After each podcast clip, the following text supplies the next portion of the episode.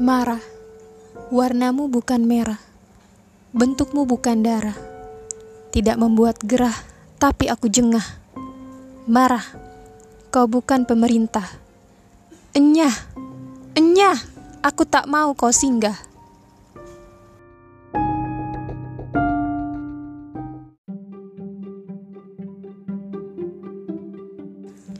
Assalamualaikum warahmatullahi wabarakatuh. Selamat malam semua itu tadi opening ya dan gue nggak benar-benar marah tapi gue lagi ngebacain salah satu puisi yang ada di bukunya Kak Aya Wijaya.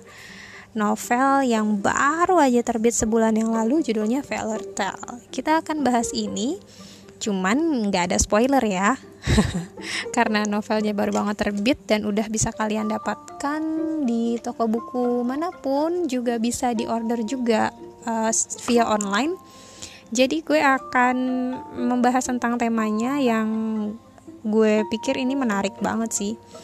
Coba kita baca dulu aja deh uh, blurbnya ya. Kalau blurb itu biasanya ada di belakang buku, tulisan di belakang buku itu yang bikin buku semakin menarik gitu. Kalau misalnya tulisan di platform biasanya ada di uh, kalau misalnya kita ngeklik link sebelum masuk ke bab itu biasanya ada keterangan blurbnya. Oke, langsung aja ya gue bacain untuk Blur Feller Tell. Karena merasa nasib sialnya dimulai dari gerbang Muhabbatain, gerbang pemisah area khusus cowok dan cewek di sekolah. Di gerbang itulah pertama kalinya dia bertemu Meyer, cowok populer yang mendedikasikan diri untuk menjadi penguntitnya. Seharusnya karena merasa senang, tetapi dia malah berang Pasalnya, dia sengaja masuk sekolah khusus cewek supaya nggak berurusan dengan cowok. Sekarang dia harus menghadapi Mayer di mana pun berada. Sekilas, kisah Kana mirip cerita dongeng. Sayangnya, Mayer bukan datang sebagai pangeran, melainkan pembalas dendam.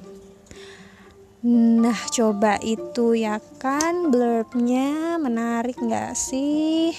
Pangeran zaman now datangnya bukan pakai kuda putih ya dan bukan pakai Ferrari temen-temen. Tapi pakai dendam. Ini aduh.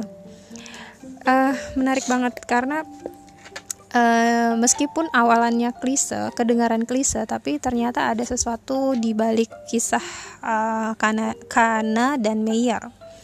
Apalagi nih bawa-bawa Mohabatin ya. Sekilas gue jadi inget film India cuman ternyata nggak uh, relate sih. Ada ya nanti spoiler kalau misalnya gue kasih tahu. Tapi uh, seru kok. Itu jadi sisi yang menarik juga buat pembaca. Gitu. Nah buku ini sendiri tebelnya ada 24 uh, 249 sorry. 249 halaman itu uh, uh, berikut dengan prolog dan epilog. Nah uh, konfliknya luar biasa. Karena nggak terduga seperti yang tadi gue bilang kan ini tentang seorang pangeran yang ternyata dia nggak datang dengan sebuah kisah cinta ya. Uh, jadi untuk Velour Tale ini plesetan ya judulnya sendiri kayak plesetan dari fairy tale. Bukan kayak sih sebenarnya udah dikonfirm juga sama penulisnya kalau judul Velour Tale ini adalah plesetan dari fairy tale di mana kisah cinta itu nggak semuanya kayak fairy tale yang berakhir happily ever after gitu. Pasti hmm, ya yang namanya pangeran dan putri emangnya kalau menikah nggak ada kehidupan rumah tangganya? Kan aneh. Jadi uh, ini kisah yang seperti dongeng tapi lebih realistis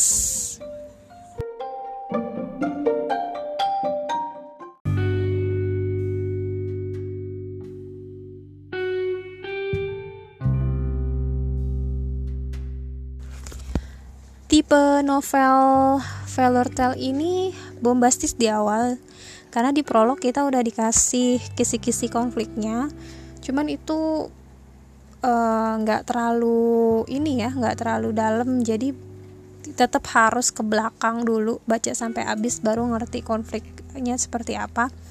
Cuman ini Kak tuh Peter banget mainin emosi pembaca karena abis di dinaikin di prolog tiba-tiba ke bab satu tuh langsung turun gitu jadi kita bacanya tuh santai ya kan dan masuk ke bab 2, bab 3, bab 4 itu slow burn, dikenalin dulu situasinya gitu. Dan enak banget sih buat dibacanya.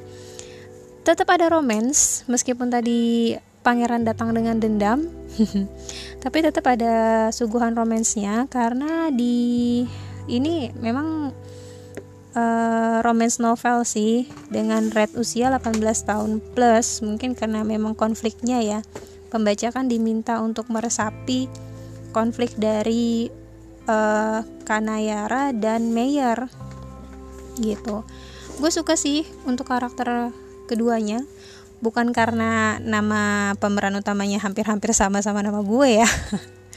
Tapi karena memang cara mereka menghadapi konflik ini gitu dengan temperamen mereka dengan apa sih ke uh, apa sih karena mereka nggak tahu gitu. Terus tiba-tiba tahu sesuatu informasi dan mereka harus uh, harus gimana ya harus menerima itu dan perubahan-perubahan hatinya mereka juga gitu. Seru banget sih. Memang harus dibaca pelan-pelan diresapi sekali ini alur ceritanya sampai nanti akhirnya kita lihat. Kita lihat akhirnya sama-sama. Happy ending atau uh, sad ending ya kira-kira? Nggak mau spoiler tetap tapi gue akan tutup podcast ini dengan salah satu dialog dari Mayer di halaman 239 kalau lo benci seseorang tapi nggak sanggup melukainya berarti lo udah jatuh cinta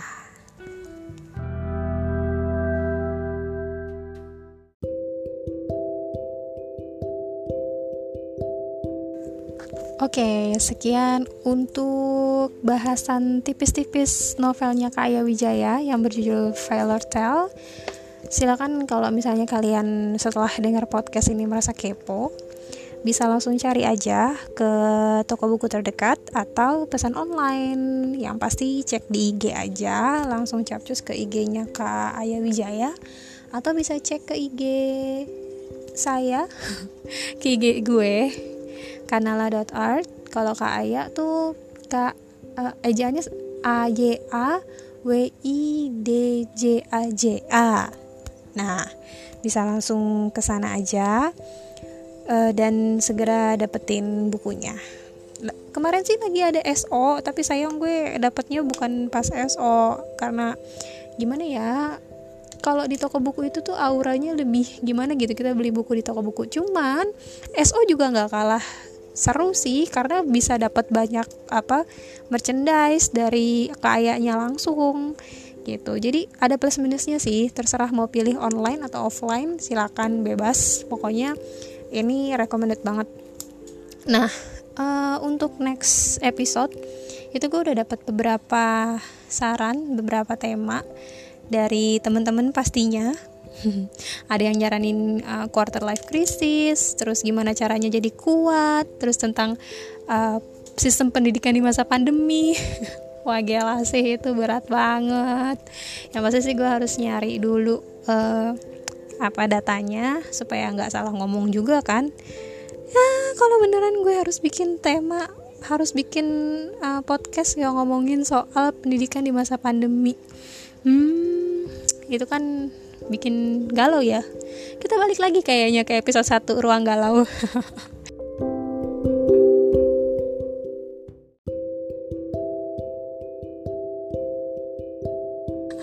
Tapi ya nggak apa-apa kan? Itu plesetan sama kayak fairy tale failure tale. Uh, mohon maaf kalau ada salah-salah kata. Ya lo langsung minta maaf.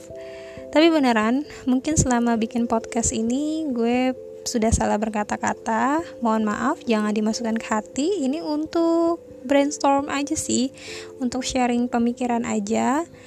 Uh, kalau misalnya ada manfaat silahkan diambil, kalau tidak ada buang jauh-jauh, jangan disimpan dalam hati. uh, buang aja pokoknya oke okay, itu aja uh, besok hari ahad ya masih libur Jadi nikmati malam ini istirahat yang cukup, tetap jaga kesehatan, terapkan protokol kesehatan, tetap semangat di masa pandemi. Assalamualaikum warahmatullahi wabarakatuh. Bye bye.